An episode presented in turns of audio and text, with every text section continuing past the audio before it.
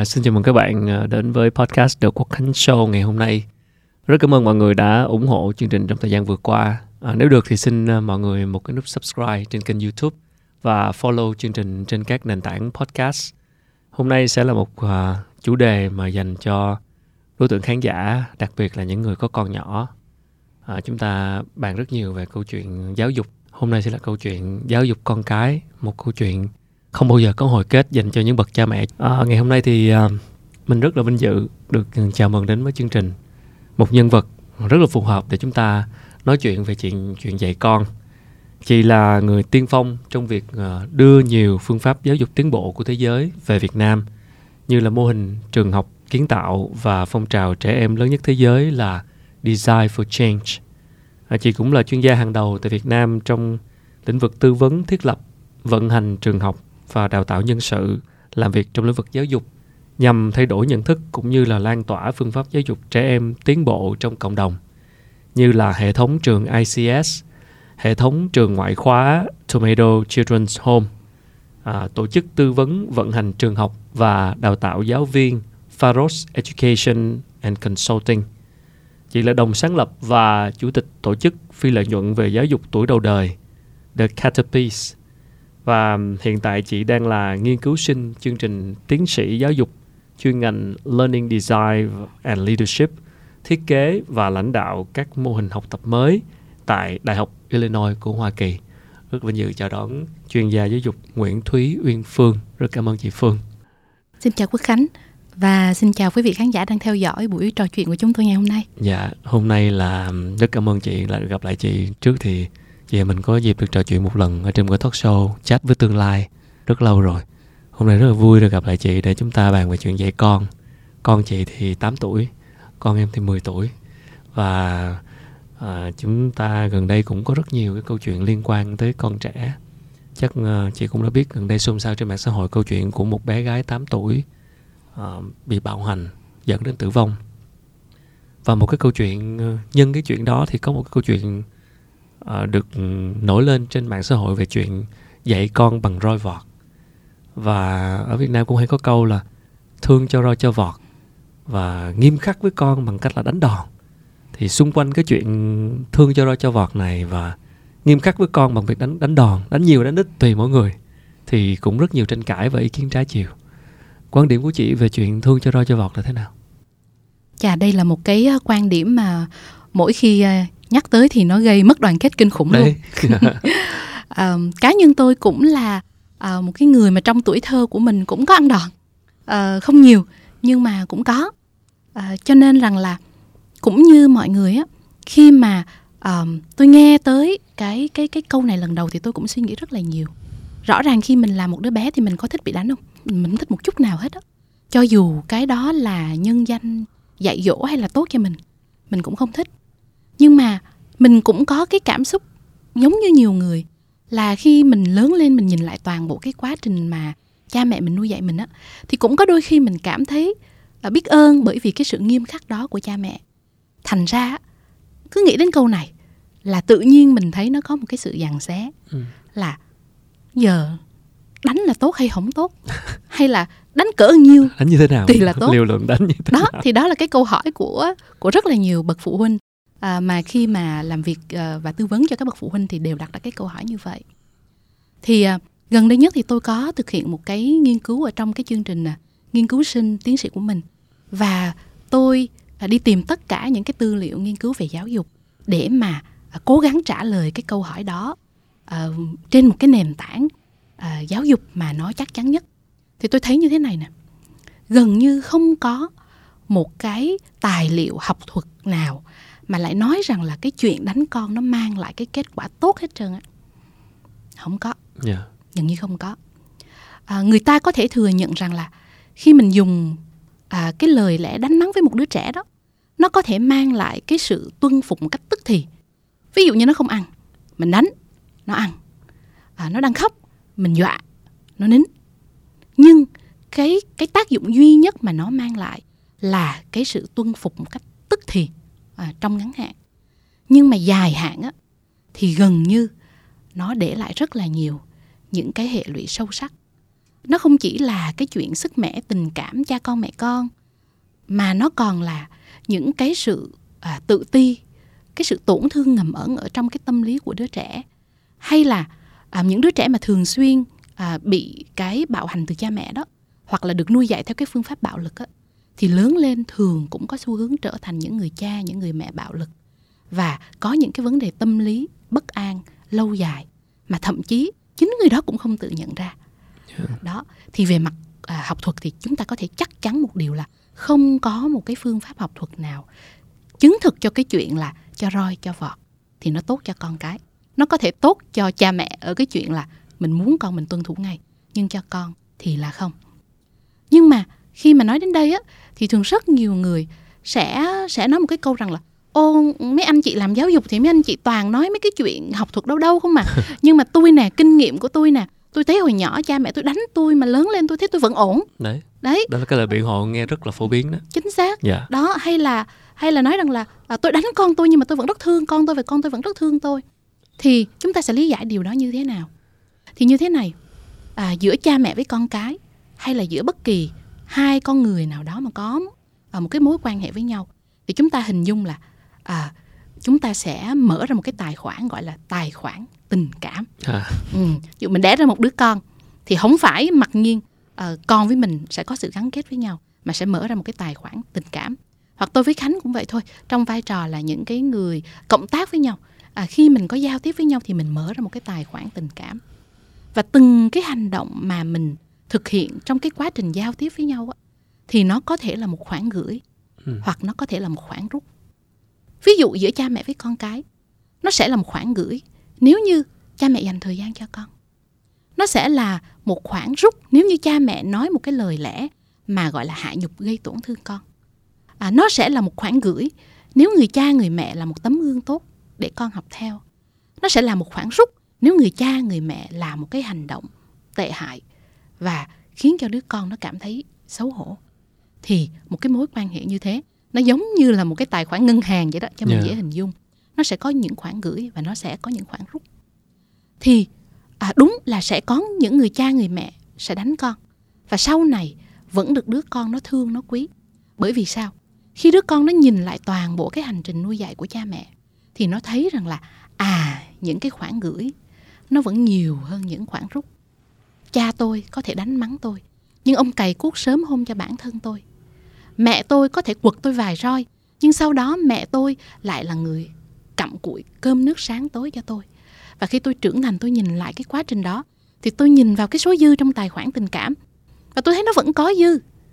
Và vì thế, tôi cảm thấy tôi biết ơn và tôi có thể thông hiểu được cho những cái khoảnh khắc mà tôi bị đánh, bị mắng. Nhưng không phải vì thế mà chúng ta mặc nhiên chúng ta cho rằng là à như thế thì có nghĩa là đòn roi nó là một cái phương pháp giáo dục tốt. Chúng ta cứ thử đòn roi mà chúng ta không thực hiện bất kỳ một cái khoản gửi nào vào tài khoản tình cảm cho con mình xem liệu có ổn hay không. Cho nên cá nhân tôi tôi không bao giờ cho rằng đòn roi có thể xem là một phương pháp giáo dục. Và à, thực ra thì nó có rất là nhiều cái phương pháp khác mà chúng ta có thể dùng để thay thế cho cái chuyện đòn roi ví dụ như à, những cái phương pháp giáo dục mà dựa vào cảm xúc hay là um, tìm cách sử dụng uh, những cái ngôn ngữ mà có tính thuyết phục đứa trẻ ừ. và và thậm chí là bằng cách là dùng chính bản thân mình làm cái tấm gương cho con chúng ta hay nói là thân giáo đó yeah. Dạ. thì nó có nhiều phương pháp khác có điều á những cái phương pháp khác á thì nó không mang lại hiệu lực ngay mà nhìn thấy rõ ràng. Như chúng ta thấy nó đòi hỏi nhiều thứ quá. Nó đòi hỏi bản thân mình phải phải học này phải dành thời gian này phải kiên nhẫn chờ đến cái ngày mà cái hạt giống mà chúng ta gieo xuống nó nó nó nó nó ra quả. Ừ. ví dụ như mình có thể khuyên rằng con không nghe bây giờ. Nhưng có khi vài năm sau con mới nghe thì mình cảm giác như nó không mang lại hiệu lực ngay. Vì thế nó đòi hỏi rất là nhiều cái cái kiên nhẫn cũng như cái trí tuệ của cha mẹ ừ. thì không phải ai cũng có cái sự kiên nhẫn để mà đi theo những cái phương pháp đó. Dùng roi có vẻ nó vẫn nhanh hơn. tức thời hiệu yeah. Dạ. quả tức thời. Em thì may mắn là ba mẹ em chưa bao giờ đánh đòn con ở nhà. Nhưng mà hồi nhỏ đi học á, thì thầy cô có đánh đòn. Có. Và và mình cũng thắc mắc như chị vừa nói đó. Có phải cái phương pháp đó là phương pháp là nó nó mang đến hiệu quả tức thời nó khiến người ta giống như một cái mà người ta kiểu một cái sự lựa chọn dễ dàng là có thể đánh để đứa trẻ nó nghe mình thay vì phải chọn những phương pháp khác như chị nói là bằng lời nói bằng thuyết phục nó đòi hỏi nhiều hơn đòi hỏi sự kiên nhẫn nhiều hơn. Vậy thì cái vấn đề ở đây thực ra đúng như chị nói đó cái hình tình huống này nó gây nên mất đoàn kết và trái chiều dữ lắm. Bởi vì là con tôi mà tôi đóng cửa tôi dạy con tôi. À, em tò mò cái chuyện là đây có đáng là một cái vấn đề của xã hội để chúng ta lên tiếng hoặc là chúng ta can thiệp thay vì chỉ là chuyện là ở nhà nào đóng cửa dạy con nhà đó đó là chuyện của riêng họ mỗi người có cách lựa chọn riêng. Nó có đáng tới cái mức để chúng ta đấu tranh để chúng ta dẹp hẳn đi cái cái cách nghĩ này hay không? Đó là chuyện là thương cho roi cho vọt này. Chị có nghĩ vậy không? Cá nhân tôi thì tôi cho rằng nó là một cái vấn đề rất xứng đáng để để chúng ta lên tiếng. À, bởi vì là trong cái công việc của mình á thì tôi có dịp tiếp xúc với à, rất là nhiều con người ở các độ tuổi khác nhau. À, những em bé ở tuổi đầu đời có những bạn thanh thiếu niên có những bạn trẻ có. Và tôi có may mắn tôi được chứng kiến gần như các cái quá trình phát triển của một con người. Và có cơ hội được nhìn thấy những cái hệ lụy mà à, đôi khi một người bình thường à, chúng ta phải mất nhiều năm để à. chúng ta nhìn thấy. Ví dụ như có những việc chúng ta đánh mắng chúng ta dùng bạo lực với con chúng ta bây giờ chúng ta không thấy cái hệ lụy ngay. À. nhưng nhiều năm sau đó đứa trẻ đó nó trở thành một cái con người bất an thường xuyên bồn chồn khi có một cái vấn đề gì đó thì thường là đổ lỗi dằn vặt với bản thân mình thì những cái hệ lụy như vậy thì những cái người làm giáo dục mà đi theo một cái chiều dài cùng ừ. với học sinh như chúng tôi là có thể nhìn thấy yeah. Dạ. tôi cũng nhìn thấy những em bé rất là tự tin rất là dễ thương khi mà các em còn đi mẫu giáo nhưng khi mà bước vào tuổi thanh thiếu niên thì hoàn toàn khác hẳn cho nên chúng ta không thể chủ quan rằng là chúng ta có thể dạy con bằng bản năng và bằng kinh nghiệm. Và tôi cũng chưa bao giờ cho rằng cái chuyện mà gọi là dạy con á, nó là chuyện của cha mẹ nó là chuyện riêng của cha mẹ cả. Chuyện nuôi dạy một đứa trẻ luôn là chuyện của một xã hội. Và như chúng ta thấy á, vừa rồi trong xã hội chúng ta xảy ra một cái việc nó rất là đau lòng. Tức là việc một cái em bé 8 tuổi bị bạo hành tới chết. Một câu chuyện rất là xót xa và cái xót xa và cái khiến cho chúng ta suy nghĩ hơn ở đây á, là cái câu chuyện này nó xảy ra ngay ở một cái thành phố văn minh nhất cả nước trong một cái cộng đồng dân cư giàu có bậc nhất của cả nước với những người làm cha làm mẹ là gọi là cũng tương đối gọi là có học thức. Nó không phải xảy ra ở một cái vùng sâu vùng xa trong một cái gia đình nghèo đói nào đó để mà cái đói dồn con người ta tới đường cùng và phải hành động như vậy. Thì cái chuyện này nó gây rúng động. Bởi vì chúng ta thấy rằng là nó nó quá ngỡ ngàng đi. Nó diễn ra ở nơi mà chúng ta nghĩ rằng là không thể nào xảy ra được. Thì tôi luôn tin một điều rằng là như thế này nè. Cái ác á, nó không tự nhiên xảy ra. Cái ác á, nó sẽ lớn lên khi mà nó được dung dưỡng trong một cái, trong một cái hoàn cảnh phù hợp. Và thiếu đi cái sự ngăn chặn cái ác à, có một cái câu nói mà tôi cũng thường rất hay, hay trích dẫn. Đó là cái câu gọi là cần một ngôi làng để nuôi lớn một đứa trẻ. Yeah. Dạ. tại sao chúng ta lại cần một, một ngôi làng để nuôi lớn một đứa trẻ? Bởi vì thật lòng mà nói không phải cha mẹ nào cũng là cha mẹ tốt.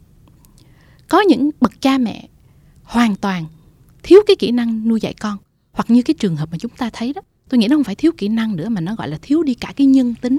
Tại vì không ai mà đi hành hạ một đứa trẻ đến mức như vậy cả thì trong những cái hoàn cảnh đó thì nhà trường hoặc là xã hội phải là những cái lưới an toàn cho đứa bé. Phải giúp đứa bé được sống trong một cái môi trường mà ít những cái ác nhất có thể. Đó, và tôi cũng từng coi một bộ phim thì cũng cái từ câu nói đó, người ta đặt ra một vấn đề rằng là nếu mà chúng ta cần một ngôi làng để nuôi dạy một đứa trẻ thì chúng ta có khi là cũng phải cần cả một cái, gọi là một cái ngôi làng thờ ơ và thiếu trách nhiệm để mà những cái ác tới cỡ đó nó được dung dưỡng. Vì mình thấy những cái quan niệm như thế này này, nó âm thầm ở trong xã hội và nó tồn tại như là một cái mệnh đề tất nhiên đúng. Và chúng ta ngại ngần can thiệp vào cái chuyện nuôi dạy con của người khác. Vì chúng ta cho rằng là đứa trẻ nó là tài sản của cha mẹ. Không phải, đứa trẻ không phải là tài sản của cha mẹ đứa trẻ nó là một con người và là một cái con người mà chưa đủ cái khả năng tự vệ cho bản thân mình thì nó cần cái sự che chở cần cái sự bao bọc cho cả cộng đồng. Thì khi chúng ta nói che chở hay bao bọc ở đây nó không nhất thiết phải là che chở bao bọc về chuyện tiền bạc nhưng chúng ta hoàn toàn có thể che chở và bao bọc cho các đứa trẻ bằng cái chuyện mình tạo ra một cái môi trường mà nó có những cái điều kiện về mặt tinh thần à, lành mạnh hơn cho các con là một cái môi trường mà ở đó, thì chúng ta hiểu rằng đứa trẻ nó là một con người đang trong quá trình trưởng thành. Và mình là người lớn, thì mình không có cái lý do gì để mình dùng bạo lực lên một cái con người mà nhỏ bé hơn mình. Điều đó nó chỉ thể hiện cái sự bất lực và cái sự vô minh của bản thân mình thôi. Thì thành ra từ cái câu chuyện thương tâm này, thì tôi nghĩ là đã đến lúc chúng ta không nên xem cái chuyện dạy con là cái chuyện của riêng các bậc cha mẹ nó là cái trách nhiệm của mỗi chúng ta ở đây, để mà kiến tạo nên một cái ngôi làng lành mạnh và hạnh phúc cho các con. Dạ. Yeah. Đúng là chị nói thì là một cái câu chuyện khiến chúng ta giật mình vì là cái cộng đồng xung quanh và và chị làm em nhớ tới cái câu một ai đó nói là những vấn đề của xã hội đôi khi không chỉ là từ người ác mà từ sự im lặng của những người tốt tức là chúng ta không có lên tiếng và để những cái như thế này nó dung dưỡng, nó nó ngầm ở trong đó và đôi khi vẫn là cái câu thương cho roi cho vọt và con tôi tôi dạy và chuyện riêng của mỗi người. Để đến khi có những cái việc như thế này thì chúng ta mới giật giật mình thấy rằng là à, đâu đó xã hội này chúng ta hoàn toàn có thể can thiệp vào. Và ngoài cha mẹ ra thì tất cả những cái người xung quanh hoàn toàn chúng ta có thể can thiệp để phòng tránh những cái tình huống đau lòng như thế này. Và sẽ không có một cái lời biện hộ nào cho việc đánh con dù liều lượng ít hay nhiều bởi vì như chị nói đó đâu đó nó sẽ tác động lên cái tinh thần của đứa trẻ. Em cũng thắc mắc là như nãy chị có nói là không có nghiên cứu nào cho thấy việc đánh con là sẽ tốt. Vậy thì có cái nghiên cứu nào cho thấy là việc đánh con dù liều lượng ít hay nhiều nó nó gây ảnh hưởng thế nào tới tinh thần của đứa trẻ khi lớn lên hay không? Mặc dù rất nhiều người nói là à, hồi nhỏ ba mẹ tôi đánh tôi giờ tôi vẫn ổn. Nhưng mà thật sự có như vậy hay không? À, nói đi thì cũng phải nói lại là như thế này này à, cũng có rất là nhiều bậc cha mẹ không hoàn hảo. Yeah. À, thì à, à, chúng ta cũng tránh xây dựng một cái chân dung cha mẹ theo kiểu là không bao giờ nóng giận. À, không bao giờ có một cái lời đánh mắng nào với con. À, bởi vì á thì à, cha mẹ cũng là con người. Và rất nhiều người trong chúng ta làm cha làm mẹ khi mà chưa có một cái sự chuẩn bị nào hết trơn á tôi không biết là mai mốt có ai đòi hỏi là làm cha mẹ phải có chứng chỉ hay không. Chắc phải có. chứ à, bước vô làm không chưa đúng qua rồi. cái... chứ rất nhiều người trong chúng ta chúng ta trở thành cha mẹ với rất ít sự chuẩn bị. Thì à, thành ra đó cha mẹ chắc chắn là sẽ có những cái những cái sơ suất. Và um, tại sao tôi nói rằng là chúng ta cũng tránh cái việc gọi là xây dựng một cái chân dung cha mẹ quá hoàn hảo? Bởi vì vô tình á, nó sẽ gây áp lực lên cho cha mẹ nó sẽ khiến cho các bậc cha mẹ nhiều khi cũng trở nên gọi là hoang mang ừ. với chính bản thân mình và dần già trở thành một bậc cha mẹ dễ dãi và không có chính kiến À. À, thực ra bên cạnh những cha mẹ à, mà gọi là dùng bạo lực với con á, thì tôi cũng thấy mẹ hổ. mẹ hổ. tôi cũng thấy một nhóm ngược lại là những bậc cha mẹ mà gần như là rất rất sợ con rất chiều con và dễ dãi với con à, bởi vì à, khi mà chúng ta nghe quá nhiều cái cái cái quan niệm rằng là không được đánh con không được mắng con rồi rồi phải phải nhỏ nhẹ với con thì đâm ra chúng ta trở nên ba phải. À. chúng ta dễ dãi hời hợt và điều đó nó cũng không không tốt cho đứa trẻ một chút xíu nào hết trơn á. Thì tôi nghĩ thế này nếu như à, những cái khoảnh khắc mà chúng ta lỡ lời hoặc chúng ta lỡ tay với con á mà sau đó chúng ta cảm thấy nó là cái điều không đúng không phải thì mình nên có cái sự dũng cảm để nhận lỗi với con. Tôi cũng biết rất là nhiều bạn bè của tôi nói rằng là thực ra ngay khi khoảnh khắc á mà anh dán một cái bạc tay với nó là lúc đó anh đã biết anh sai rồi.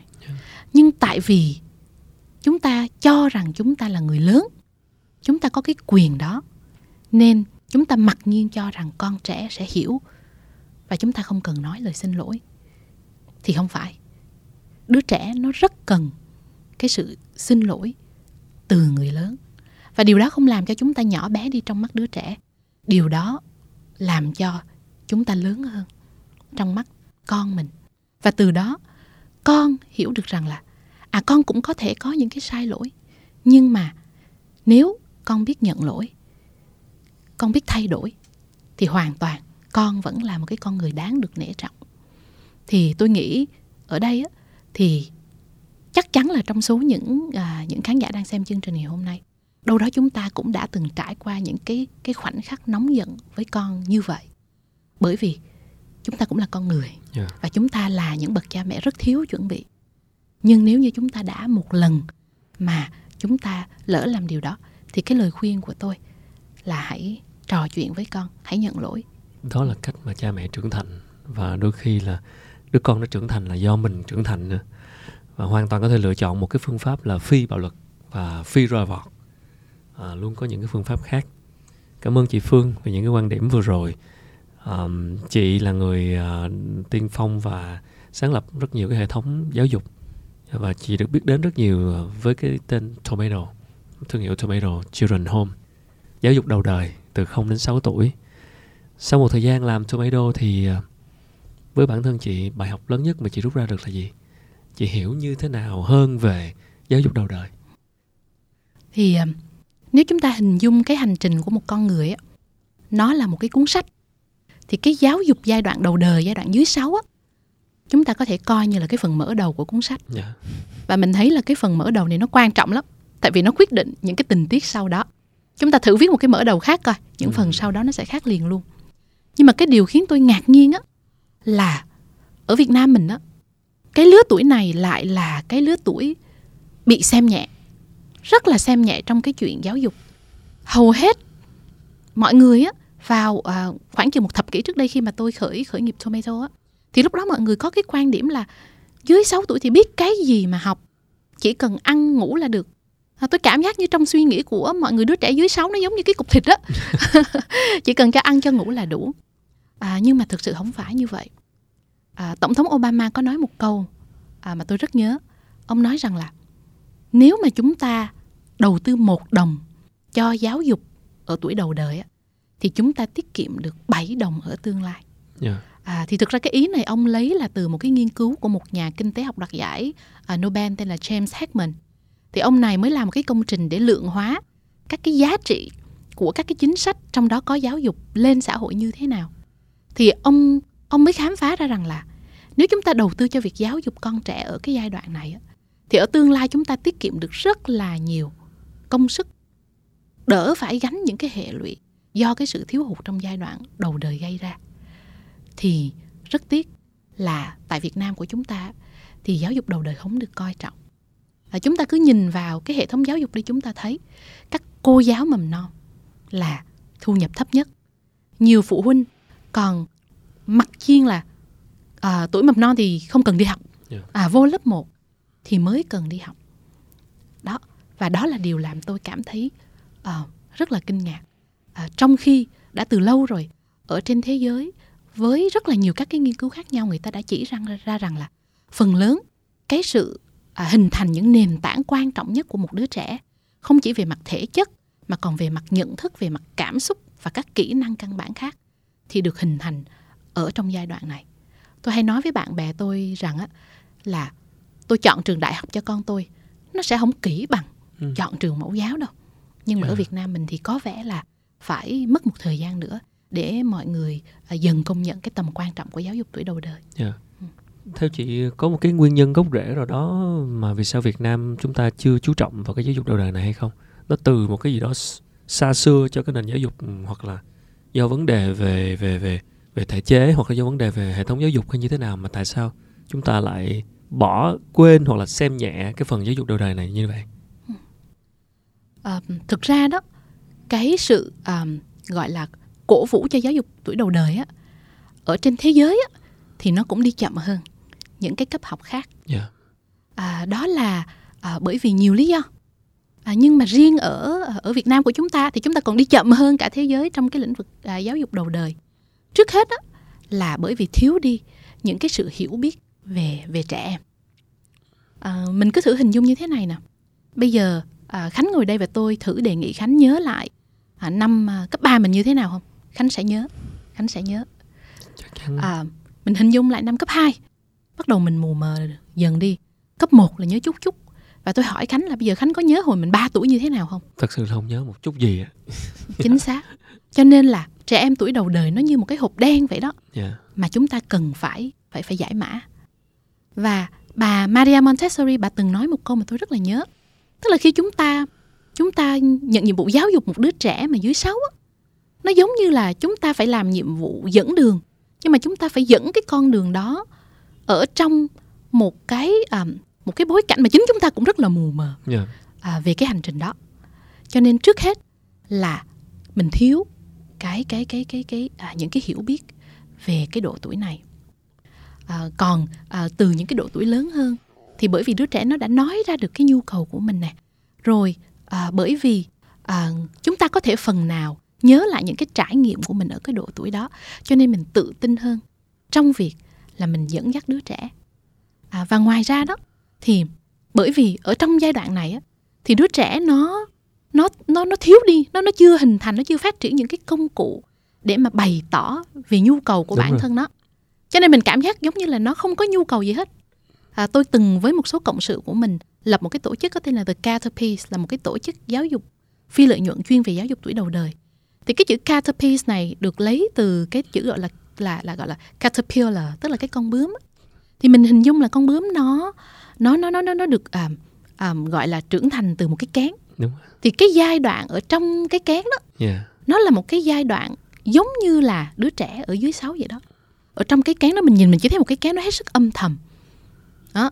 Nhưng mà bên trong cái kén là cả một cái quá trình lột xác phát triển để rồi một ngày mình thấy từ cái kén bay ra một cái con bướm đẹp rực rỡ. Ừ. thì đứa đứa trẻ giai đoạn dưới 6 á, cái giai đoạn đó tất cả những cái sự phát triển những cái nhu cầu của đứa trẻ nó diễn ra một cách âm thầm như ở bên trong kén. Và khi người lớn của chúng ta thấy ơ nó chỉ có khóc rồi cười rồi ăn rồi rồi rồi ngủ thì mình cho là nó không cần gì cả. Không phải như vậy nó có rất nhiều nhu cầu. Và mãi sau này cùng với um, cái sự phát triển của các ngành khoa học về giáo dục Ừ. khoa học về não bộ vân vân thì loài người chúng ta mới dần hiểu hơn về nhu cầu của một đứa trẻ.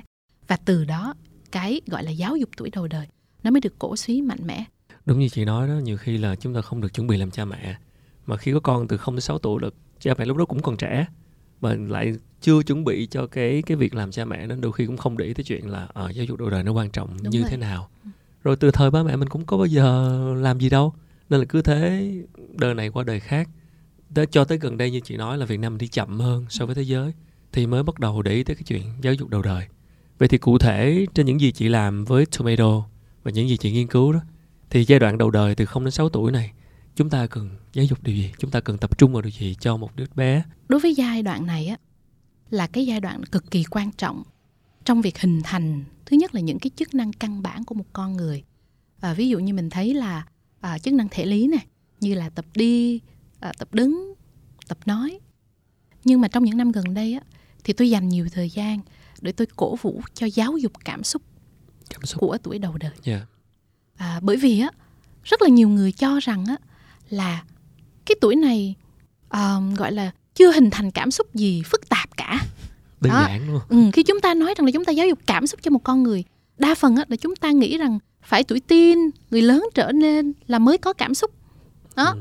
à, tôi nhớ hồi tôi mở cái lớp giáo dục cảm xúc đầu tiên của Tomato á thì à, một vài người à, còn hỏi tôi là ủa? Cảm xúc thì ai mà chả có? Sao lại phải dạy? Nhưng mà như thế này này đúng là cảm xúc ai cũng có nhưng không phải ai cũng biết điều hòa cảm xúc của mình. Và à, chúng ta cứ quan sát đi. Khi mà chúng ta trưởng thành chúng ta lập nghiệp chúng ta vào đời phần lớn những cái thành công hay những đau khổ của chúng ta là đều từ cái chuyện mình sử dụng cảm xúc của mình như thế nào nó mang lại. Một con người thành công là một cái con người mà thứ nhất hiểu rất rõ bản thân mình, làm chủ được bản thân mình, đồng thời cũng biết cách kết nối tốt với cảm xúc của người khác, biết nghĩ cho người khác. Một con người mà gọi là vững vàng trước những biến cố của cuộc đời là một con người mà gọi là biết sống với cảm xúc của mình, biết dìu dắt nó, biết làm chủ nó. Thì đó là một cái kỹ năng quan trọng bậc nhất của con người để mà thành công trong cả công việc cũng như trong cuộc sống. Nhưng nếu chúng ta đợi mãi đến khi mà con chúng ta lên cấp 2, cấp 3 hoặc thậm chí có nhiều người vào đại học hoặc đi làm vài năm mới bắt đầu học cái này thì quá trễ. Cảm xúc được hình thành ngay từ cái tuổi đầu đời.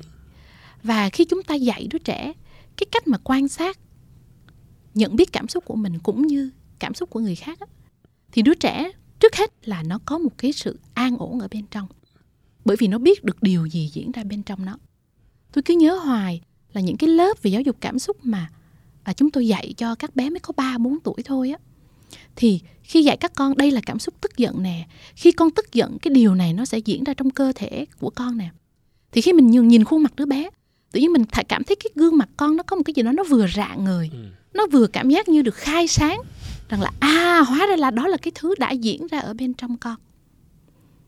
Và sau đó đứa trẻ nó rất là nhanh chóng nó thực hành những bài học được à, được thầy cô dạy ở lớp nếu chúng ta đợi đến cấp 2, cấp 3 chúng ta mới dạy chuyện này á thì khi đó mình biết mà cái tuổi teen nó khó hơn rất là nhiều cái bản tính của tuổi teen là sẽ chất vấn sẽ không ừ. muốn nghe những cái lời dạy uh, mang tính chất có vẻ như hơi hơi đạo đức hơi giáo điều một chút yeah. Dạ. nó khó hơn rất là nhiều lần nhưng khi mình dạy đứa trẻ ở giai đoạn đầu đời á thì ngay từ những cái bậc thang quan trọng nhất của con thì con à, gọi là đã được à, biết cách để mà quan sát bản thân mình và quan sát những người xung quanh. Thì đó là một trong những cái điểm mà tôi dành rất là nhiều thời gian trong công việc của mình để à, cổ vũ cho à, cho cho cho cho cho cái cái cái hoạt động giáo dục cảm xúc này. Và à, cũng cá, khá, có khá nhiều những cái à, nghiên cứu trên thế giới đã chỉ ra những cái mối tương quan giữa đứa trẻ được giáo dục cảm xúc với cái sự phát triển lành mạnh về mặt à, sức khỏe tinh thần này và với cả kết quả học tập nữa. Dạ, yeah, giáo dục cảm xúc. Bên cạnh giáo dục cảm xúc thì còn điều gì nữa không chị? Để chúng ta tập trung ở giai đoạn đầu đời này. À, ở giai đoạn đầu đời thì một trong những cái kỹ năng mà tôi cho rằng nó cũng rất là quan trọng đó là cái kỹ năng sáng tạo và tư duy phản biện à, nhiều người ngạc nhiên lắm ừ, bảo là chút xíu mà ừ, phản biện rồi ờ, mới có nhỏ xíu mà sao mà sao sao mà nó nó phức tạp như vậy chỗ này đây yeah. ừ. Thì uh, sao đương nhiên những cái chuyện ăn ngủ nghỉ thôi mình khỏi bàn rồi ha. Okay. tại vì nó là nhu cầu thiết yếu rồi. Nhưng mà tôi thấy như thế này nè. Đứa trẻ dưới 6 thì nó có một cái sức sáng tạo và một cái sự tự tin mà những cái lứa tuổi khác không thể nào cạnh tranh được.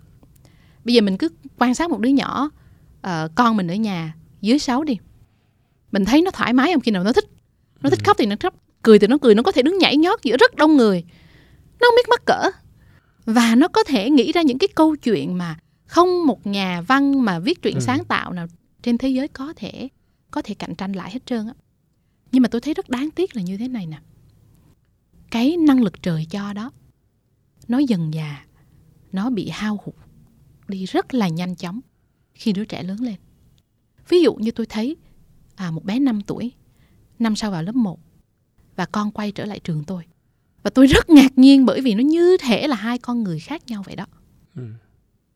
thì nhiều lần tôi nhìn vào đó và tôi tôi rất là trăn trở à, có cái một câu chuyện mà tôi rất thích đó là câu chuyện hoàng tử bé à, yeah. Dạ. à cái tác phẩm văn học uh, hoàng tử bé đó thì thì à, thì tôi vẫn nhớ cái lời à, đề từ của cuốn sách đó là cho những người lớn mà đã từng là trẻ con thì mình thấy trẻ con nó tuyệt vời biết bao nhiêu những cái năng lực của nó tuyệt vời biết bao nhiêu nhưng mà tại sao tại sao nó cứ mất dần đi và khi mà chúng ta nhìn về um, cái tương lai đang tới thì gần như với cái tương lai mà uh, rất là nhiều cái sự hiện diện của những từ khóa nóng như là công nghệ rồi 4.0 rồi AI mà chúng ta đang đối mặt á, ừ. thì chúng ta thấy chúng ta không cần một con người với với gọi là đầy ắp những cái kiến thức môn học ở trong mình nữa yeah. tại vì có thể dễ dàng google có rất nhiều thứ rồi trí tuệ nhân tạo sẽ làm tốt hơn chúng ừ. ta.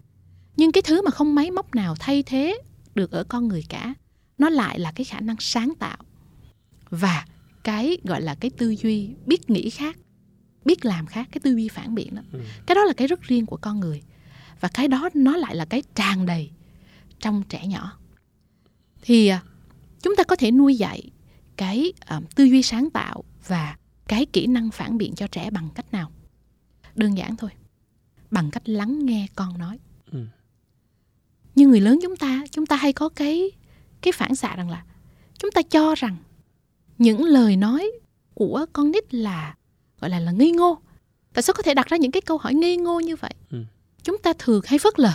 Ví dụ con đặt ra câu hỏi nên mình thấy nó không đáng trả lời mình im luôn. Hay mình sẽ nói là hỏi gì hỏi hoài vậy? Phiền vậy mà cũng hỏi nữa. Ừ vậy mà cũng hỏi nữa. Và những đứa trẻ mà nó sinh ra trong một cái gia đình mà nó bị phớt lờ. Hồi nãy Ừ. chúng ta nói tới tới tới tới, tới bạo lực đúng không? Đúng bây giờ chúng ta nói tới một cái chuyện nghe thì nó có vẻ là nó nó đơn giản đó. Nhưng mà thực ra nó cũng à nó cũng đáng để lưu tâm không kém. Đó là chúng ta không bạo lực ừ. nhưng mà chúng ta phớt lờ con trẻ. Chúng ta không trả lời những câu hỏi của con. Chúng ta cho rằng những cái thắc mắc của con là những cái thắc mắc ngớ ngẩn. Và đến khi con lớn lên thì chúng ta lại than phiền là tại sao bây giờ nó không giao tiếp với mình tại sao bây giờ không bao giờ nó nói chuyện với mình? À, tại sao nó lại uh, thiếu đi những cái sự sáng tạo không giống như con nhà người ta? Thì mình nên mình nên nhìn lại bản thân mình. Thì cá nhân tôi tôi có một cái nguyên tắc là như thế này nè.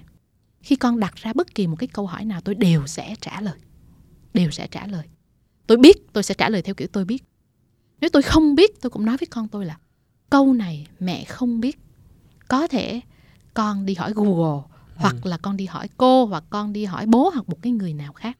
Nguyên tắc của tôi là luôn luôn trả lời những cái câu hỏi của con.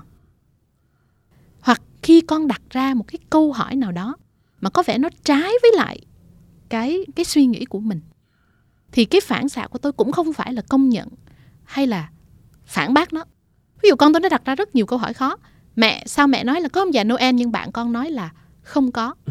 Mẹ tại sao ờ, gọi là có rất nhiều người con thấy họ đâu có học hành gì đâu Ừ. mà họ nổi tiếng. Ha thì cái phản xạ của chúng ta trong vai trò làm cha làm mẹ là ai nói con vậy? Đấy. Ờ, mẹ như vậy mẹ nghĩ là như vậy như vậy nè. Nhưng mà cái phản ứng của tôi là thường tôi hỏi lại là tại sao con nghĩ thế? Ừ. ừ, để nghe đứa trẻ nó nói như thế nào. Thì một đứa trẻ nó sinh ra khi mà cái tiếng nói của nó được lắng nghe. Và những cái suy nghĩ khác lạ của nó được tôn trọng thì nó sẽ có cái niềm tin vào bản thân nó.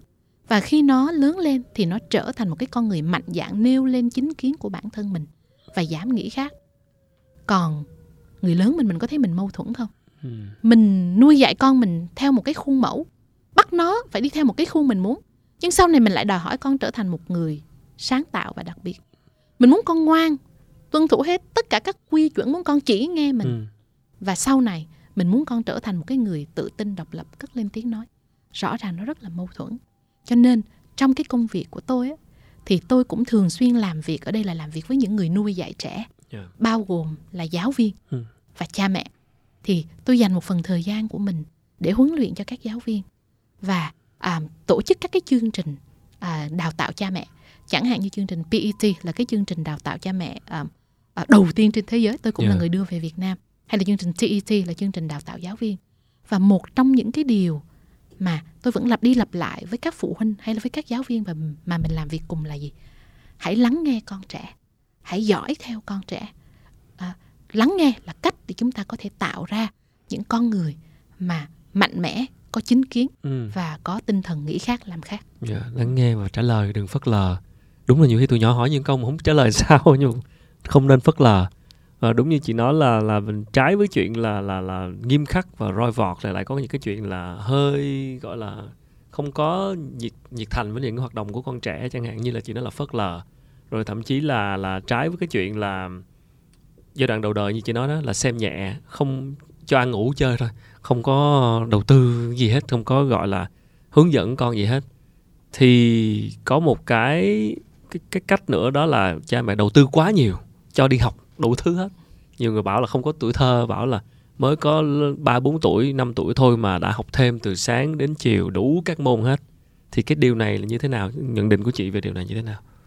À, đúng là bây giờ khi mà kinh tế phát triển á yeah. và cùng với sự du nhập những cái quan điểm nuôi dạy con tiến bộ đó thì chúng ta cũng hình thành à, một nhóm cha mẹ à, mà gọi là cha mẹ trực thăng helicopter parents đúng rồi tại vì là cứ bay vù vù trên đầu con để mà để mà giám sát con thì cái chữ cha mẹ trực thăng nó có nghĩa là là như vậy. Thì tôi cũng gặp rất là nhiều cha mẹ trực Ừ. thăng như vậy trong công việc của mình. Ví dụ như có lần à, tôi nhớ là trường tôi tổ chức một cái chuyến đi dã ngoại và bà mẹ nhất định là xin đi theo. À, mặc dù á là trường có nói á là chuyến đi rất là an toàn Ừ. và đã có các cô giáo đi theo để mà à, lo cho con đây là một cái chuyến để mà dạy cho con cái sự tự lập. Ừ hứ. nhưng mẹ nói mẹ không yên tâm Ừ. mẹ xin đi theo. Ờ, thì mẹ nói quá thì cũng cho mẹ đi theo. Và thực sự ờ, khi mà quan sát thì tôi thấy tội đứa nhỏ. Tại vì á cứ đi một chốc á là mẹ chạy tới đưa bình nước bắt uống nước.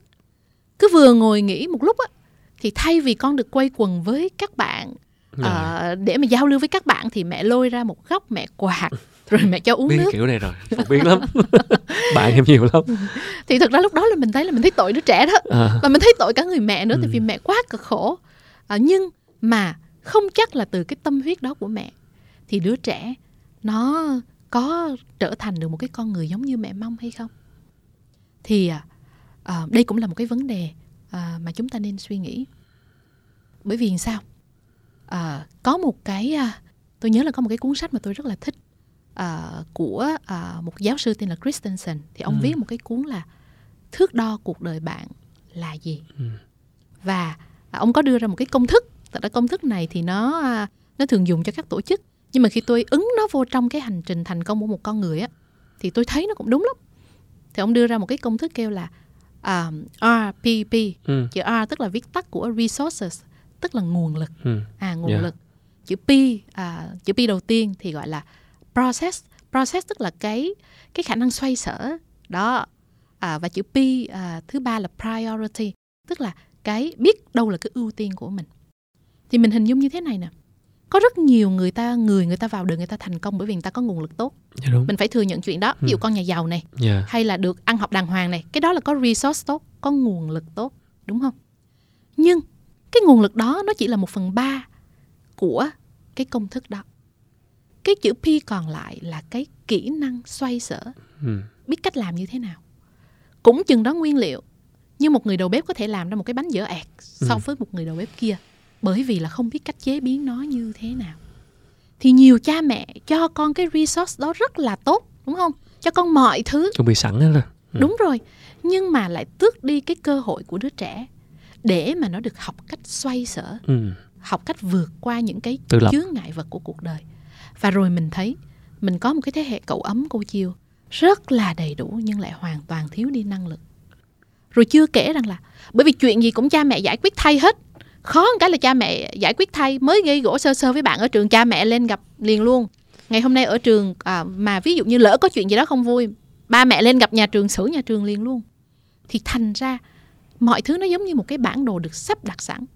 Và đứa bé nó không biết là nó phải dùng cuộc đời nó vào cái chuyện gì nó nên ưu tiên cho cái chuyện gì thì cái điều đó cũng cũng cũng cũng cũng rất đáng là lo ngại chúng ta có thể cho con những cái nguồn lực tốt nếu như chúng ta có điều kiện nhưng mà nên nhớ rằng là phải chừa cho nó một cái khoảng không gian để nó thở để nó học cách xoay sở với cuộc đời này dạ và phải trả giá một số cái giá nhất định để mà biết đâu là ưu tiên của cuộc đời mình. Ừ. Đó. Còn nếu chúng ta bịt hết tất cả mọi thứ thì cùng lắm chúng ta có thể làm đến năm 18 tuổi, cùng lắm à, chúng ta có thể đến năm 25 tuổi. À đương nhiên cha mẹ nào nói nuôi con tới 90 tuổi thì tôi không không không bàn cãi nha. Thì mình đâu, mình đâu có chịu trách nhiệm cả cuộc đời Ừ. con được đâu. như nãy em có hỏi là cái ý mà đầu tư rất nhiều cho con ở giai đoạn đầu đời không tới 6 tuổi mà học đủ thứ chuyện từ sáng tới tối đó thì liệu cái sự đầu có một cái sự đầu tư nào gọi là sự đầu tư quá mức và gây nên tác hại tác dụng ngược hay không? Có chứ. Ừ. À, thực ra cái gì nó cũng có nó cũng có hai mặt hết. Đi quá thì tự nhiên nó sẽ có tác hại. À, nó quá là khi nào? Khi chúng ta quá chú trọng đến cái đích đến mà chúng ta không có nghĩ đến cái con đường cụ thể là làm sao? Nhiều cha mẹ bởi vì muốn con mình thành công cho nên là học nào là không chỉ là học toán tư duy này rồi học anh văn này rồi học piano này rồi học bơi này nói chung là còn rất nhỏ nha. À. Nhỏ nha. rồi chưa kể là lúc còn bé thì à, nào là flashcard nè, tư duy rồi tất cả rất nhiều thứ cố gắng nhồi vô. Dạ. Thì với cái mong muốn rằng là con mình nó sẽ đến vạch đích sớm hơn. À. À. Nhưng chúng ta chỉ nhìn về vạch đích. Chúng ta phải nhìn con đường nữa. Thực ra thì cũng có nhiều trẻ em à, thuộc dạng đặc biệt. Tức là à, các các con rất là có sức học. À, thì thì thì các con hoàn toàn có thể vui vẻ với cái việc tham gia một cái lịch trình dày như vậy. Nhưng mà thực ra thiên tài á, chiếm một cái tỷ lệ Ít lắm. ờ, không không không có nhiều ở trong cái cái cái cuộc sống này đâu. Cho nên á như tôi nói là mình phải nhìn con đường. Tức là mình phải nhìn xem con mình nó có vui không? Con mình nó có được sống như là một đứa trẻ hay không? Con mình nó có những cái thay đổi tốt hay không? Chứ còn lại nếu con học như một cái máy nếu con không có những cái vui thú của tuổi thơ hoặc là nếu con giống như thiệu thậm chí nhiều khi con cảm thấy rằng là mình bị tước đoạt hay là bắt ép đi cái quyền lựa chọn thì nó rất là tệ. À, ví dụ à, như có một lần tôi à, tôi tôi tôi gặp một ông bố thì tôi nhớ là ông bố nói rằng là ông rất thất vọng với lại đứa con của mình tại vì là nhà là có có gen về học toán. Ừ. cha là giáo viên toán. Ông nội đó hình như cũng là một cái thầy giáo dạy toán có tiếng. Cho nên ba rất là mong đợi con mình không giỏi toán thì cũng giỏi những cái bộ môn về logic. À, bởi vì là à, là để để cha truyền con nối mà. Nhưng mà ông bày tỏ sự thất vọng với tôi là không hiểu sao ông thấy con mình nó không có một chút năng khiếu nào Ừ. kế thừa hết trơn. Và cái sự thất vọng đó nó hiện rõ. Nó hiện rõ nhất là khi tôi nhớ là khi đó đứa trẻ đi cùng với lại cô giáo từ trên lớp học xuống. Thì cái buổi học hôm đó là con học vẽ một cái sơ đồ tư duy. Thì bạn hơi bạn hơi chậm một chút. Cho nên á, cô giáo mới kêu bạn nán lại một chút xíu để cô hướng dẫn cho bạn hoàn tất xong cái cái sơ đồ tư duy đó. Và bởi vì có vẻ là bạn thường la mắng, bị la mắng á, cho nên bạn cũng thiếu tự ti và bạn dễ bị bỏ cuộc. Nhưng ngày hôm đó bạn nán lại, bạn hoàn tất cho xong. Và tôi nhớ hoài khi đứa trẻ nó đi từ cái cầu thang xuống và nó cầm cái bài tập của nó cho người cha và nó nói ba đây là bài của con nè. Thì cái hành động của ông bố là gì? Là quát nó tại sao bây giờ mới xuống? Tất cả các bạn đã xuống trước con hết rồi. Con là người xuống chậm nhất lớp. Thì tôi thấy khi đó cái ánh mắt của đứa trẻ cái niềm vui cái sự hớn hở vừa lóe trong mắt nó coi như là vụt tắt luôn. Dạ. và tôi thấy là gì? Gần như người cha trong tình huống đó chỉ chú trọng tới cái đích đến con mình hoàn tất bài tập đúng giờ không có xong sớm nhất lớp không? Mà không để ý tới cả một cái một cái con đường là cái cái cái cái nỗ lực mà con đã bỏ ra. Cho nên đây cũng là một cái lỗi mà rất nhiều người làm cha làm mẹ chúng ta mắc phải. Đương nhiên làm cha mẹ thì ai cũng muốn con mình thành công và hạnh phúc. À, sẽ sẽ có nhiều người không muốn nói ra điều đó. Nói là ô tôi chỉ cần con tôi hạnh phúc. Nhưng mà thật ra trong thâm tâm á cha mẹ nào cũng muốn con mình thành công và nên người. Thì mình mình rất là chú trọng cái đích đến đó. Nhưng mà mình quên mất rằng là thực ra cái con đường nó cũng quan trọng không kém. Thành công nó không phải là một cuộc đua. Nó không phải là và cuộc đời này cũng không phải là một cuộc đua không phải cứ nhắm mắt để chạy đến đích là xong. Và cái cái hành trình mà mình làm cha mẹ thực ra mình cũng không kiểm soát được đến à, cái đích đến của con nó như thế nào đâu. Dạ. cái mà mình có thể làm được trọn vẹn nhất là mình đồng hành cùng con trên cái chặng đường mà mình còn có thể được đồng hành. Và theo kinh nghiệm của tôi á là chặng đường này á thật ra nó ngắn lắm chứ nó không dài đâu. Bởi vì khoảng đâu đó độ tuổi teen á là tôi thấy là các con bắt đầu có xu hướng tách khỏi cha mẹ Ừ. nhiều rồi. Với thế hệ trẻ bây giờ thì cái xu hướng tách khỏi cha mẹ nó nó lại càng sớm hơn. Cho nên á nếu à, mình ngồi đây như tôi và Khánh đã có con cũng tương đối uh, chuẩn bị bước vào tuổi teen rồi. Mình nhìn lại mình sẽ thấy rằng là thật ra cái thời gian mình được đồng hành cùng con cái thời gian mà con nó yêu mình và nó tin mình vô điều kiện á nó ngắn lắm Dạ. nó rất ngắn. Tranh thủ trước khi chúng nó không còn nghe mình nữa. Đúng. Và và và cái điều mà chị nói là bố mẹ dồn cho con học cái này học cái kia đầu tư thật nhiều vào nó có phải là nó nó đến từ cái chuyện là cha mẹ cũng phần nào gặp áp lực theo kiểu là thấy con người ta học thì phải cho con mình theo học. Rồi cái điều gì mà mình bản thân cha mẹ chưa làm được thì con mình phải cho con mình nó làm kiểu vậy. Có phải như vậy không?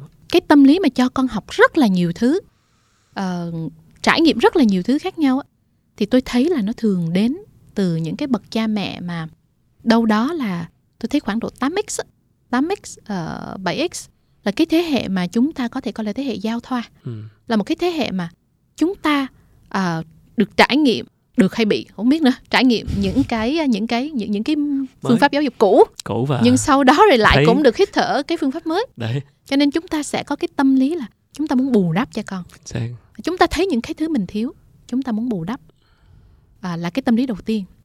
Cái tâm lý thứ hai á là bởi vì như thế này chúng ta à, phần lớn chúng ta là chúng ta trải nghiệm một cái cơ chế giáo dục theo cái lối là một cuộc đua. À, mình hình dung là hồi mình đi học đi mới vô lớp 1 là cái cuộc đua đó nó đã thể hiện như cái dạng là xếp hạng đúng không? Học sinh giỏi. Ừ, giỏi khá trung bình rồi. Tôi nhớ là cái thời mình là nếu mà lớp có từ 1 đến 50 là còn xếp bạn nào đứng nhất và bạn nào đứng đứng thứ 50 nữa kia. Chính xác.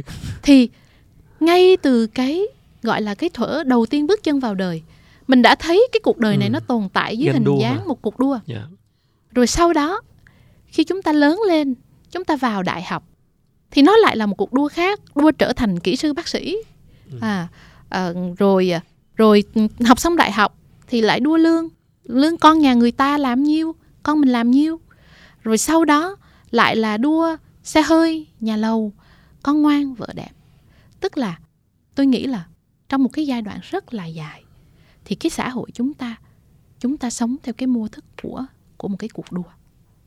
Và vì thế con người tìm kiếm cái giá trị của mình thông qua cái việc rằng là tôi ở đâu trên cái thang bậc của cái cuộc đua đó. Và cái cái tâm lý đó nó cũng ăn sâu vào các bậc cha mẹ. Và bởi vì sao? Cha mẹ Việt Nam á, thì chúng ta lại càng có cái thói quen rằng là cái cái thành tích của con là cái bản mặt của mình Đó. đúng không nếu mà Đi con mình khoe, ừ, con. giỏi à, thành đạt thì đâu đó nó là một cái sự củng cố cái giá trị bản thân của mình là tôi là một người làm cha mẹ thành công đó thì thì chúng ta lao vào cái cuộc đua đó và rồi chúng ta vô tình chúng ta cũng kéo con mình đi theo cái cái cuộc đua đó luôn và à, những năm gần đây thì à, ở trong giáo dục á thì à, bởi vì cái sự mất cân bằng đó. Cho nên là cũng có rất là nhiều cái tiếng nói khác ở trong giáo dục xuất hiện. Ví dụ những cái tiếng nói kêu gọi con người ta hướng về bên trong nhiều hơn. À, à tức là gì? À mình sống trên đời này đâu phải mình chỉ sống bằng những cái yếu tố vật chất và và ngoại trị đâu. Thực ra nếu mà gọi là để đáp ứng nhu cầu căn bản cho cái cuộc sống của mình á thì mình nhìn đi mình cũng có mình cũng tương đối có ờ, nhiều thứ chứ chứ chứ chứ chứ chứ chứ, chứ cái cái giai đoạn này nó không phải là cái giai đoạn yếu kém hay là thiếu đói như như là lúc trước nữa. Thì bắt đầu xuất hiện những cái tiếng nói trong giáo dục kêu gọi mọi người hướng về bên trong coi trọng hơn những cái giá trị tinh thần công nhận cái giá trị của một con người không phải chỉ nằm ở những cái yếu tố tiền bạc hay là vật chất nữa. Và chúng ta cũng thừa nhận một cái chuyện rằng là um, cái cuộc đua của con người nó không bao giờ nó có đích đến. Nó không bao giờ nó có điểm dừng cả. Nó không bao giờ có vạch đích. Chúng ta đã bước vào cái giai đoạn là chúng ta thừa mứa hàng hóa ừ. à, của cải của loài người. Thừa mứa rất là nhiều. Nhưng chúng ta không dừng lại. Chúng ta vẫn phá hoại môi trường. Chúng ta vẫn phá hoại cái hành tinh này. Cho nên nó là một cái cuộc đua không có đích đến. Tôi nghĩ rằng là à, có vẻ như à, cái dịch covid vừa rồi nó nó là một cái chuyện không may à, đối với chúng ta nhưng mà nó là một cái khoảng lặng để chúng ta dừng lại và chúng ta suy ngẫm về nhiều thứ. Ừ. trong đó à, bao gồm cả cái chuyện là chúng ta có nhất thiết phải đưa con mình vào một cái cuộc đua từ rất là sớm hay không? Nên lại là một sự trưởng thành của cha mẹ về mặt nhận thức thay đổi cái mindset cái tư duy. Ờ, chị mở trường à, dạy các bé nhưng chắc chắn là chị cũng sẽ muốn tác động đến phụ huynh. Chắc chắn là như vậy. Chị nhận thấy trong một thời gian vừa qua cái sự chuyển biến của những người phụ huynh mà chị gặp về cái cách mà họ thay đổi tư duy trong việc dạy con này nó đã diễn ra như thế nào? Có tín hiệu đáng mừng hay không? À, tôi nghĩ là có rất nhiều tín hiệu đáng mừng. À, ví dụ như có những chuyện mà à, năm 10 năm trước à, khi tôi nói á, thì không có ai nghe. À, nhưng bây giờ là à, mọi người đã hưởng ứng rất là nhiều. Dạ. à, ví dụ như là à, thế hệ trước đâu có ai nói đến cái chuyện phải tôn trọng trẻ con đâu rất xa lạ. Đó không cá không ăn muối cá ương. À, con cãi cha mẹ là trăm đường con hư. Nhưng bây giờ chúng ta đã nghe những từ như là tôn trọng trẻ lắng nghe trẻ hoặc là cái việc mà xã hội chúng ta đồng loạt lên tiếng với cái vụ bạo hành bé gái vừa rồi. Ừ. nó cũng là một cái sự chuyển biến ở ở trong nhận thức. Thì à, theo quan sát của tôi thì tôi thấy là có những tín hiệu rất đáng mừng. Đáng mừng á nhưng mà song song đó thì cũng có những tín hiệu rất đáng lo là gì đáng lo ở cái chỗ rằng là nếu như giai đoạn trước á, thì chúng ta bị thiếu hụt thông tin. Ừ. à, thì đến giai đoạn này á, chúng ta lại bị thừa mứa thông tin. Bây giờ mình thử ra nhà sách đi mình vào cái gian nuôi dạy con Rồi, đi. Dạ em đã từng trải nghiệm rồi không biết môn cái gì luôn. Đúng rồi mình sẽ không biết luôn á. Nhờ chị Phương tư vấn cách chọn sách đấy nhiều khi mình cũng rối. Ừ, Dạ. rối và rất rất rất hoang mang thực sự rất hoang mang. Thì một phần hoang mang rồi chưa kể là nhiều cha mẹ còn bị à, còn bị lợi dụng nữa. Tôi biết à những phụ huynh bị lừa đến cả hàng trăm triệu cho những cái cái khóa học và những cái lời hứa hẹn rằng là học cái khóa này sau đó con sẽ khác vân vân và vân vân. Thì cái sự hoang mang đó của à, các bậc cha mẹ nó cũng là một cái chuyện mà chúng ta nên trăn trở. Thì chúng ta hoang mang là vì sao? Bởi vì á cái à, gọi là cái xã hội chúng ta đó nó thiếu đi những cái thang bậc giá trị mà mang tính chất dẫn đường yeah. ừ. à, tôi, tôi tôi tôi tôi thường hay khuyên phụ huynh mình một câu như thế này nè bí kíp để đỡ hoang mang là như sau ví dụ như nghe ai khuyên cái gì đấy một cái lời khuyên hay một phương pháp gì đấy thì làm một cái câu hỏi nhỏ là cái này cái lời khuyên này cái phương pháp này cái đức tin này nó có phải là một thứ gọi là cái nguyên lý phổ quát và trường tồn hay không? Một nguyên lý phổ quát và trường tồn là một cái nguyên lý mà gọi là mình sẽ thấy nó được công nhận qua nhiều thời đại qua ừ. nhiều cái xã hội khác nhau trong nhiều bối cảnh khác nhau. Ví dụ như thế này làm người hay là làm nhân viên hay làm gì đấy thì phải trung thực đúng không? Hay là bạn thấy là hay là mình sẽ nói rằng là trung thực là cái giá trị của một con người tử tế. Ở phương tây cũng công nhận ở ta cũng công nhận ừ. đúng không thời xưa mọi người cũng công nhận bây giờ mọi người cũng cũng công nhận. Và không ai có thể phủ định cái nguyên lý đó cả. Tại vì nó là một thứ phổ quát và trường tồn nó đã trải qua nhiều cái gọi là nhiều cái thời đại nhiều cái bối cảnh khác nhau. Còn ví dụ như một cái cái cái cái cái cái câu như thế này. À, bây giờ anh muốn thành công thì anh phải thường xuyên đi nhậu với sếp. Cái đó nó không phải là một nguyên lý phổ quát và trường tồn đúng không nó sẽ đúng ở công ty A. Nhưng nó không đúng ở công ty B. Ừ. nó đúng ở nước này nó không đúng ở nước khác. Thì cái đấy nó chỉ là một cái mẹo vặt mà thôi. Thì tôi nói với phụ huynh mình là gì? Nếu như mình thấy cái lời khuyên đó nó là một thứ phổ quát và trường tồn. Ok. Có thể đi theo. Nhưng nếu nó là một cái mẹo đúng ở a và không đúng ở b tôi dạy con tôi như thế này nè và anh chị nên dạy con y chang như vậy thì nên cân nhắc. Bởi vì sao? Cái kinh nghiệm của người này nó không phải là kinh nghiệm của người khác. Chúng ta hay nói là chúng ta chia sẻ kinh nghiệm dạ, với nhau đấy. đúng không? Nhưng mà giả sử như tôi chia sẻ kinh nghiệm với khánh Để con thì cái chị. kinh nghiệm của tôi chia sẻ với khánh đó, nó chỉ là một cái thông tin mà khánh có. Mà thôi còn nếu khánh muốn có kinh nghiệm thì tự khánh trải qua kìa. Ừ. nó mới là kinh nghiệm. Thì sao? Các bậc cha mẹ của chúng ta bây giờ là bị bối rối bị mất phương hướng nghe rất nhiều những cái mẹo vặt nghe rất nhiều những cái kinh nghiệm truyền tay đi như vậy. Nhưng mà lại hoàn toàn mất đi những kim chỉ nam. Về cái gì là những cái giá trị phổ quát và trường tồn. Và cái đấy thực ra nó cũng không phải là vấn đề của các bậc cha mẹ nữa. Nó là cái vấn đề của xã hội chúng ta của con người chúng ta. Trong một cái xã hội mà những cái giáo dục nền tảng như vậy ừ. không còn được chú trọng. Ừ. và một mặt là nó không được chú trọng nhưng một mặt á là bản thân chúng ta khi chúng ta phải học những cái gì mà về nền tảng mà phải ngẫm nghĩ chúng ta cũng lười nữa cơ. À, chúng ta chỉ muốn học những cái công thức nào mà đem về xài ngay. Ừ. còn bảo rằng là đây là một cái nền tảng phải tự ngẫm nghĩ rồi ứng dụng cho bản thân mình thấy nó khó quá thấy nó lâu quá không chịu học. Muốn biết luôn how to làm thế nào chỉ cho tôi đi yeah. Tôi làm thế nào. Thì cái lối học hời hợt đó nó không nó không có vững vàng. À, nên cá nhân tôi cũng là một cái người làm mẹ và người làm giáo dục nữa. Thì khi mà tôi tôi dạy con mình thì bản thân tôi cũng gọi là đôi khi trong cái cái cái cái tình thế là trời mình biết quá nhiều thứ.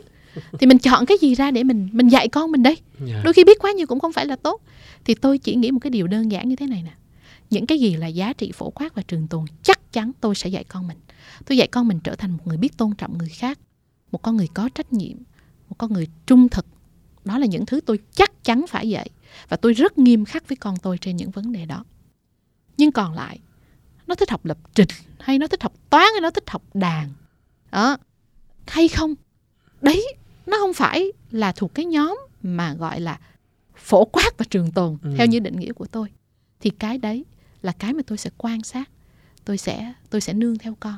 Hoặc là những cái thành công như thế là những cái thành công mà theo dạng là tôi cho rằng là nếu con mình nó may mắn nó có khả năng nó có được thì tốt ừ. còn giả sử nó chỉ là một người bình thường thôi và cái khả năng con chúng ta là một người bình thường thì nó lớn hơn cái khả năng con chúng ta là thiên tài rất là nhiều Dạ. giả sử nó chỉ là một người bình thường không có năng khiếu gì xuất chúng không có năng khiếu gì đặc biệt cả thì tôi cũng hoàn toàn có thể tự hào bởi vì tôi đã nuôi dạy ra một cái con người có trách nhiệm có kỷ luật trung thực tử tế đó thì thì cái đó là cái kim chỉ nam mà tôi vẫn thường dùng cho bản thân mình Dạ, vậy thì là quay về những giá trị sống phổ quát và trường tồn như chị nói là Ừ. cuối cùng thì những giá trị đó thì hoàn toàn không nhất thiết phải phụ thuộc vào bất kỳ một cái cách dạy con nào. Mỹ, Âu, Á gì không cần biết nhưng mình xác định cho mình đâu là những giá trị mà mình muốn con mình theo đuổi, những giá trị trường tồn phổ quát của con người chính thì xác mình cứ dạy tập trung Ừ. vào đó thôi. đúng vậy Còn các phương pháp nào thì tham khảo à? Tham khảo tham khảo thận trọng tham khảo, thận trọng. Với một cái kỷ nguyên bận rộn như thế này, thật sự là chúng ta ngày càng bận rộn và rất nhiều thứ diễn ra và thế giới thế giới thay đổi ngày càng nhanh chóng. Thì một cái vấn đề cũng rất là phổ biến của các bậc cha mẹ đó là thời gian dành cho con và đặc biệt là những cha mẹ bận rộn. Thì ở đây một câu hỏi đặt ra là làm sao để có những cái thời gian người ta gọi là quality time, tức là thời gian chất lượng. Và trong cái kỷ nguyên bận rộn, một mặt vừa phải lo kiếm tiền vẫn phải lo cho gia đình, thì cái thời gian dành cho con như thế nào và làm thao làm sao để cái thời gian nó được hiệu quả hết mức có thể. Và đặc biệt trong cái giai đoạn đầu đời như chị nói đó không đến 6 tuổi thì chị có cái cái cái cái cái chia sẻ gì về cái chuyện dành thời gian cho con không? Bởi vì chị cũng là người rất bận rộn với các dự án giáo dục. Câu này là tôi thường xuyên được hỏi luôn. Ừ, phải hỏi chị câu này. Lúc nào cũng em cũng ờ, gặp cái tình trạng này thực sự Ừ. rất là bận rộn và luôn cố gắng tìm cái thời gian một cách hiệu quả dành cho con lúc nào cũng được hỏi là ờ, bận rộn vậy thì chị làm sao? Chị ờ, chị có cái bí quyết nào để nuôi dạy con trong bối cảnh bận rộn hay không? Bị hỏi hoài luôn. Mà tôi nói thật một cái điều như thế này này. Chuyện nuôi dạy con nó không có đường tắt. Dạ. Nó không có một cái đường nào là dễ dàng và nhanh chóng hết trơn á. Thì à, bởi vì sao? Tôi nghĩ cái điều quan trọng nhất mà đứa con nó cần ở mình á thực ra cũng không phải là thời gian đâu mà là sự đồng hành. Bởi vì có rất nhiều cha mẹ có thời gian cho con không? Có.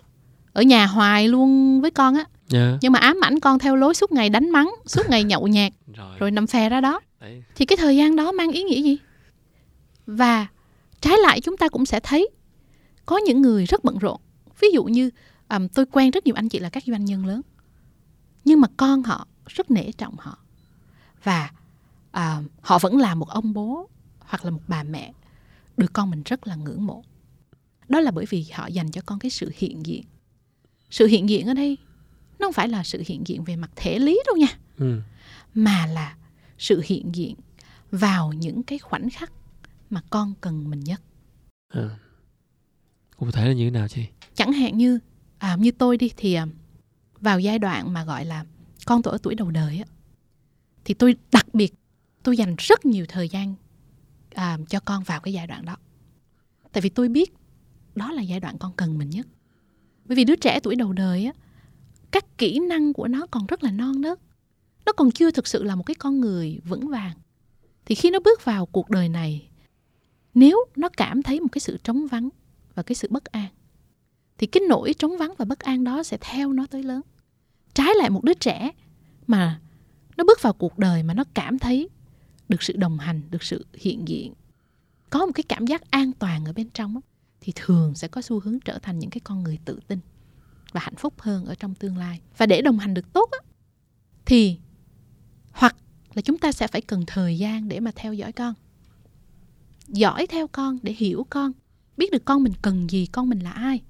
Chúng ta dõi theo con thì khi đó chúng ta sẽ hiểu con và chúng ta có thể trở thành một cái người bạn đồng hành phù hợp và đúng đắn với con. Còn nếu mình quá bận mình không dành được thời gian á, thì nó đòi hỏi là mình phải là một bậc cha mẹ có trí. Dạ. có trí tức là như thế nào? Tức là có cái sự hiểu biết á. Phải hiểu biết về à gọi là những nhu cầu của một đứa trẻ là gì sự phát triển của một đứa trẻ là gì. Phải hiểu biết về à, gọi là những cái gì đang diễn ra trên xã hội này hay liên quan đến thế hệ của con và chia sẻ lại cho con. Thì đó là cái cái cái cái lý do mà chúng ta có thể giải thích tại sao có những bậc cha mẹ họ rất là bận rộn. Nhưng mà họ vẫn có thể làm tốt cái chuyện nuôi dạy con bởi vì họ là những cha mẹ tôi gọi là có trí. Ừ.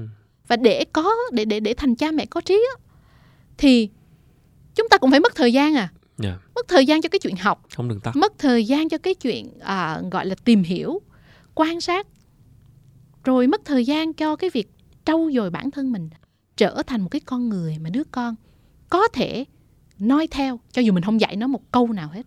Nhưng khi nó nhìn vào tấm gương của mình nó có thể đi theo. Nên ông bà ta nói một câu rất là hay là gì? Con vào dạ thì mạ đi tu. Ừ.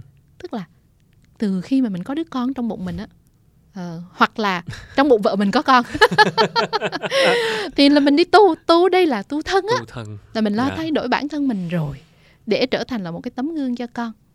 Còn nếu bây giờ mình không có thời gian mình cũng không có trí mình cũng không muốn làm bất kỳ một cái thứ gì hết mà mình muốn con mình trở thành một cái đứa con nó tử tế nó đàng hoàng thì nó rất là khó. Và giả sử như cũng có những hoàn cảnh như vậy tức là vẫn có những con người họ trưởng thành trong một cái gia đình mà không làm được những điều đó mà họ vẫn nên người thì đó là những cái trường hợp mà hoặc là rất may mắn hoặc là chúng ta phải rất cảm ơn gọi là cái cộng đồng hỗ trợ bao gồm là gì? Nhà trường của con bao gồm à cái xã hội à, lớn. Này khi mà con được may mắn con gặp được những cái người tử tế trên cái hành trình trưởng thành. Ừ. chị đang nghiên cứu rất nhiều về giáo dục. Chị cũng mang các mô hình mới về. Em có một thắc mắc là trong cái lĩnh vực giáo dục này đó, thì cái cái dư địa để mà, gọi là, sáng tạo đổi mới, để mà thay đổi phương pháp, để mà có một cái gì đó cách tân đổi mới trong tương lai, thì hiện nay nó còn không? Những cái phương pháp nó thay đổi như thế nào? Những cái trend, những cái xu hướng mới mà chúng ta đang nói đến là như thế nào?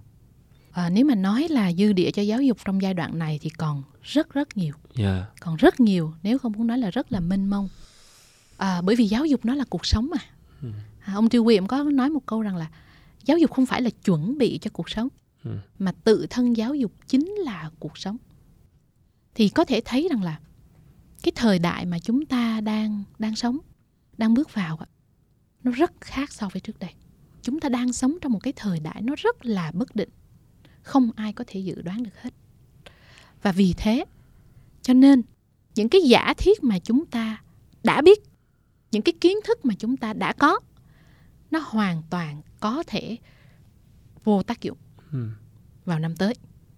Thì với cái à, với cái tầm nhìn đó đó thì cũng có khá là nhiều cái cái cái cái cái xu hướng ở trong giáo dục. À, một trong những cái xu hướng mà quan trọng nhất đó chính là cái xu hướng mà gọi là thứ nhất là những cái kỹ năng cho tương lai. À, những cái kỹ năng cho tương lai ở đây nó không phải là cái chuyện là à, trở thành bác sĩ hay là trở thành kỹ sư trong tương lai. Mà và vì bởi vì là có những cái dự đoán cho thấy là chỉ trong 30 năm nữa thôi hơn một nửa ngành nghề mà chúng ta đang biết ngày hôm nay sẽ hoàn toàn biến mất. Và có những cái ngành nghề mà chưa từng xuất hiện sẽ ra đời. Thì để con chúng ta có thể bước vào cái tương lai đó thì những cái kỹ năng cho tương lai là gì? Là kỹ năng giải quyết các vấn đề phức tạp. Kỹ năng tư duy độc lập và phản biện. Kỹ năng sáng tạo. Ừ. những cái mà tôi có chia sẻ lúc đầu á. Tại vì đó sẽ là những cái kỹ năng mà cho dù ngành nghề nào cho dù thời đại nào cho dù máy móc hiện diện bao nhiêu thì đó cũng là những thứ rất riêng có của con người chúng ta. Dạ. thì hơn bao giờ hết ờm, giáo dục đang đi theo một cái xu hướng rằng là chúng ta đừng xem con trẻ như là một cái bình để chúng ta rót cho đầy kiến thức nữa Yeah. ha. tại vì bây giờ không khó để mình nạp kiến thức vô đầu nếu không muốn nói là quá nhiều Ừ. nhưng thay vào đó phải chú trọng đến những cái kỹ năng cho một cái tương lai nó nhiều biến động như vậy à, thì cái đó là về mặt năng lực một cái xu hướng nữa ờm, ở ở ở trong giáo dục cũng nổi lên đó là giáo dục ờm, gọi là cái tinh thần vững vàng cái gọi là resilience education Ừ. tại vì á những à, cái cái bất ổn của thời đại này những cái bất định của thời đại này à, nó nó khiến cho con người chúng ta rơi vào một cái trạng thái mà chúng ta cảm thấy à, dễ dàng bị bấp bênh á Ừ. à, bị Không hoang mang ha. ừ, bị hoang mang trong chân Dạ. đúng rồi những cái à, những cái mâu thuẫn cũ mới à, và và chúng ta phải sống trong một cái thế giới mà gọi là physical tức là thực ảo nó Vâng. quyện vào nhau đó nên là mình hybrid. Ờ, và mình đâu đó mình cũng chưa được trang bị nhiều cái kỹ năng để sống ở trong một cái thế giới rất là mới này. Dạ. thì nó gây ra cái sự hoang mang rất lớn ở người trẻ. À, nhiều cái báo cáo gần đây cho thấy rằng là cái tỷ lệ người trẻ mà mắc các vấn đề về trầm cảm á, nó lớn hơn những thế hệ trước nhiều lần. Và chúng ta chúng ta vẫn thường hay ngồi đó chúng ta phàn nàn rằng là trời sao mấy đứa nhỏ bây giờ nó mong manh yếu đuối quá. Ừ. ngày xưa sếp mình á có chửi mình chửi à, trên đầu chửi rồi. xuống. Mình cũng cứ làm còn à, bây giờ không. lì lắm lì lắm. Bây giờ là suy sụp uh, bỏ việc uh, vân vân. Nhưng chúng ta phải hiểu uh, với một cái góc nhìn thông cảm rằng là bởi vì uh, thế hệ trẻ bây giờ sinh ra trong một cái thời đại rất là khác rất hoang mang rất bất định. Và vì thế chúng ta sẽ cần sẽ phải càng giáo dục về cái gọi là giáo dục cái sự vững vàng ừ. để um, các em có thể tự tin thích ứng với một cái tương lai bất định đang tới. Có rất nhiều dự đoán cho thấy cái covid này nó sẽ không phải là cái biến cố duy nhất yeah. à, của của của của cái thời đại này. Sẽ còn những biến cố mới nữa. Chúng ta phải sống với biến cố như một cái bình thường mới. Và vì thế rất nhiều những cái chương trình giáo dục à, cái gọi là cái à, sống một cách vững vàng ừ. à, được đưa vào trong các cái nhà trường. Và để sống vững vàng á, thì nó không phải theo cái kiểu là chúng ta phải gồng lên đâu.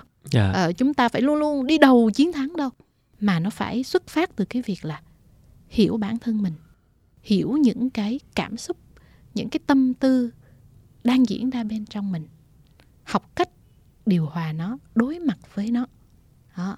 và à, và một khi mà mình có thể hiểu cái gì diễn ra bên trong mình cũng như mình có thể dự đoán được trước những cái gì đang tới thì ừ. tự nhiên khi đó mình sẽ có một cái sự vững vàng à, ừ. nhưng rất tiếc là hiện nay tại Việt Nam của chúng ta đó yeah. Dạ. thì à, cái à, cái giáo dục người trẻ của chúng ta nó vẫn đang vẫn còn đang thiên về điểm số uh, về bằng cấp nhiều quá uh, và tôi nghĩ đó là một cái thiệt thòi rất là lớn cho các em và tất cả những này hoàn toàn có thể được rèn luyện ngay từ giai đoạn đầu đời như chị nói cảm xúc tính vững vàng có vẻ như mọi thứ nó thiên về tinh thần nhiều hơn đúng không chị và và như nãy giờ chị nói về những cái xu hướng về giáo dục thì là chị nói nhiều về cái phần what tức là học cái gì rèn luyện cái gì.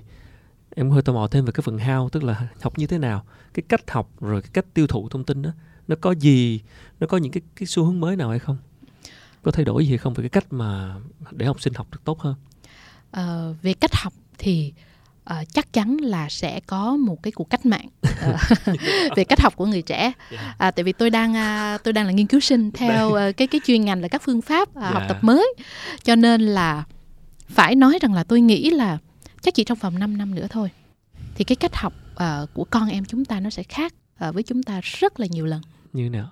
À, thì như thế này. À, đầu tiên á, một cái xu hướng đang nổi lên đó gọi là micro learning micro learning micro learning uh, thì uh, micro learning yeah. tức là việc giới trẻ sẽ học từ những cái mẫu thông tin rất là ngắn. Ngắn. Ngắn. À. giờ mình cứ thử quan sát đi tại sao tiktok được các bạn trẻ ưa thích đến như vậy thậm chí trên tiktok nó cũng có cả tiktok learning nữa. À, những cái đoạn um, kiến thức đúng, đúng không? những cái đoạn ngắn, kiến ngắn, thức ngắn. rất là ngắn uh, có thể tiếp thu nhanh. Tại vì như thế này um, giới trẻ sinh ra trong một cái uh, thời kỳ mà gọi là bùng nổ về các cái thiết bị số. Đi đâu cũng gặp thiết bị số hết. Và uh, cái sự bùng nổ thông tin nó làm cho cái xu hướng tiếp nhận thông tin của giới trẻ nó bị nhanh ừ. và nó bị gấp hơn nó bị nhanh và nó bị gấp hơn thì những thế hệ trước khi chúng ta nhìn vào cái xu hướng đó đó thì chúng ta sẽ có xu hướng là chỉ trích ừ. chúng ta sẽ chỉ trích rằng là tại sao giới trẻ bây giờ không thích đọc sách tại sao với giới trẻ bây giờ không có thích tìm hiểu những cái gì mà nó sâu sắc như là cái thế hệ của chúng ta ừ. ngày xưa thì chúng ta cần hiểu rằng là các bạn ấy bây giờ sinh ra trong một cái thời đại rất là khác cho nên bắt đầu micro learning được à, được giới giáo dục nói tới như là một cái cách sống chung với lũ. Dạ. bây giờ yeah. ta không thể lôi con của mình ngược lại về ừ. cái về cái thập niên của ta kiểu như mình được đúng không được. đúng rồi thì bây giờ ta sẽ phải tìm cách để truyền đạt những cái những cái thông tin đó tới giới trẻ theo cách mà giới trẻ mong muốn rồi một cái xu hướng nữa nó gọi là ubiquitous learning ừ. tức là học mọi lúc mọi nơi yeah. Dạ. bây giờ cái chuyện học á nó không chỉ gọi là giới hạn trong cái chuyện học với thầy cô giáo hay học trong nhà trường nữa đâu. Mà học sẽ vượt ra bên ngoài bốn bức tường của trường học. Chẳng hạn như các bạn đang nghe quốc khánh show cũng là một cái một cái cách học. Hay là các bạn nghe TED Talk cũng là một cái cách học. Đấy, hay là các bạn có thể lên Facebook các bạn đọc một cái bài post, đó cũng là một cái cách học. Thì bây giờ việc học cùng với sự phát triển của công nghệ, nó cho phép chúng ta học từ mọi lúc, mọi nơi như vậy chứ không phải chỉ là học từ giáo viên và học từ nhà trường Ừ. tại vì có một cái chuyện như thế này này với cái tương lai mà rất là bất định và không thể dự đoán được á thì có khả năng là giáo viên và nhà trường sẽ đi chậm hơn Dạ. là những cái sự vận động của xã hội Ừ. tại vì đợi đến khi nó được công nhận nó đi vô sách nó đi vô trường á thì là rất là lâu rồi cho nên phải học mọi lúc mọi nơi Ừ. thậm chí như trong trong dịch covid vừa rồi á thì ở Indonesia người ta đưa ra một cái phong trào mà tôi rất thích người ta gọi là freedom to learn Dạ. tức là được tự do học tập à, vì à, khi mà mình thấy dịch covid xảy ra thì phải học online Ừ. và và và học sinh ngồi học online rất là chán Ừ. bởi vì với màn hình với giáo viên với Ừ. những giáo trình chưa được đổi mới thì Indonesia họ nói rằng là tại sao chúng ta phải giới hạn hạn cái chuyện học của một con người với cái màn hình và với giáo viên chúng ta có thể học từ một cái tủ sách cộng đồng ở trong trong chung cư hay ông bà người già trong gia đình cũng là một nguồn học tập từ con trẻ hay các phương tiện nghe nhìn khác nó đều là cái nguồn học tập thì vì thế chúng ta rất cần kêu gọi những cái nhà sản xuất các cái nội dung số Ừ. tham gia vào việc tạo nên những nội dung có tính chất giáo dục tại Dạ. vì nó phù hợp với lại với lại cái cách cái phương thức tiếp nhận của Ừ. của thế hệ trẻ nhưng mà à, thế hệ trẻ bây giờ cũng sẽ có một cái cách cái cách mới nữa rằng là người ta hay dùng cái chữ Gen Z để nói về thế hệ trẻ nhưng mà trong cộng đồng giáo dục quốc tế thì chúng tôi có một cái cụm chúng tôi gọi là Gen P Là gì? P có nghĩa là à, participate tức là À. tham gia Tham gia. tức là các bạn trẻ bây giờ các bạn có cái có cái ước muốn có cái nhu cầu và có cái khả năng tham gia tạo ra nội dung rất lớn mình cứ nhìn xem cái số lượng những cái nội dung mà được sản xuất trên YouTube hay là Trên, trên trên các cái kênh số khác đi có những cái à, có những cái video mà nó làm cho tôi thực sự ngạc nhiên bởi vì cái độ hài hước và cái khả năng sắp đặt của các bạn. Thì chúng ta đang có một cái thế hệ gọi là Gen P tức là một cái thế hệ mà rất muốn được tham gia Ừ. cất lên tiếng nói của mình và là người tạo ra tri thức tạo ra thông tin chứ không phải tiếp thụ thông tin một cách thụ động. Thì đó cũng là một xu hướng mà các nhà giáo dục rất nên lưu tâm.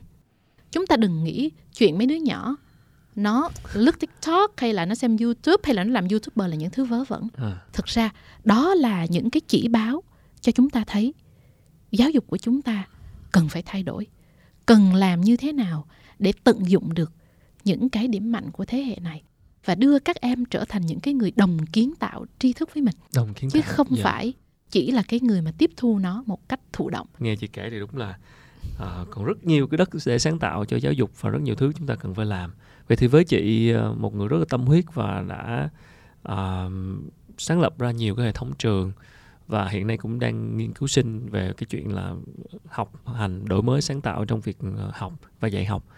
Cái điều gì chị trăn trở với với cái, cái việc chị đang làm hiện tại? Cái điều gì mà chị mong muốn làm bao nhiêu năm nay mà chưa làm được?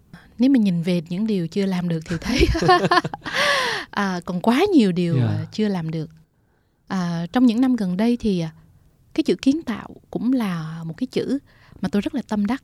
À, bởi vì à, à, như khánh có biết thì tôi cũng là người đưa về cái mô hình trường học kiến tạo à, về việt nam. Và cái cái tư duy kiến tạo cũng là à, cái tư duy mà được cổ vũ rất là mạnh mẽ bởi phong trào Design for Change, được Ừ coi là cái phong trào trẻ em lớn nhất trên thế giới dạ à, mà tôi cũng là người đưa về Việt Nam. chị nói thêm một chút về cái đó như thế nào Thì, à, tạo như thế nào À, phong trào Design for Change à, là một cái phong trào mà bây giờ đã hiện diện được ở hơn 100 quốc gia khác Yeah. nhau. Thì à, mục tiêu chính của phong trào này là nhằm đưa cái gọi là cái phương pháp tư duy kiến tạo, Ừ. design thinking vào trong các cái trường học. À, bởi vì à, à, phong trào cũng nhận thấy rằng là cái tương lai đang tới chúng ta không thể chờ đợi nó. Ừ. Chúng ta phải là những người kiến tạo nó. thiết kế ra nó Chính xác. nó. Đúng rồi. Dạ. Và và cái thế hệ trẻ của chúng ta hơn lúc nào hết các em cần học cái kỹ năng kiến tạo. Kiến tạo ở đây bao gồm cái gì? Kiến tạo nên con người mình. Kiến tạo nên những cái giải pháp để giải quyết những cái vấn đề xung quanh mình.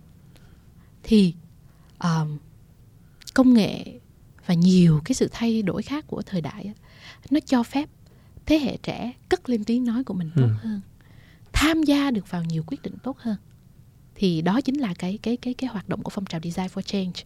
Và mỗi năm á, thì à, các trẻ em học sinh của phong trào Design for Change thì lại tập hợp một lần tại một quốc gia thành viên để trình bày một cái dự án một cái giải pháp của mình nhằm kiến tạo cho cái à, cái cái cộng đồng xung quanh các em tốt hơn. Chẳng hạn như là đến nay thì à, Việt Nam à, tham gia phong trào Design for Change là đã được 5 năm thì tôi có cơ duyên dẫn à, đoàn học sinh Việt Nam đi à, dự hội nghị trẻ em thế giới hai lần. Ừ. Cái lần gần nhất à, trước dịch á, thì chúng tôi đến Ý Dạ. à, và cái hội nghị đó có sự tham gia của Đức Giáo Hoàng. Ừ. Thì tại đấy học sinh Việt Nam trình bày hai cái dự án mà tôi rất thích. Một là cái dự án bữa trưa văn minh.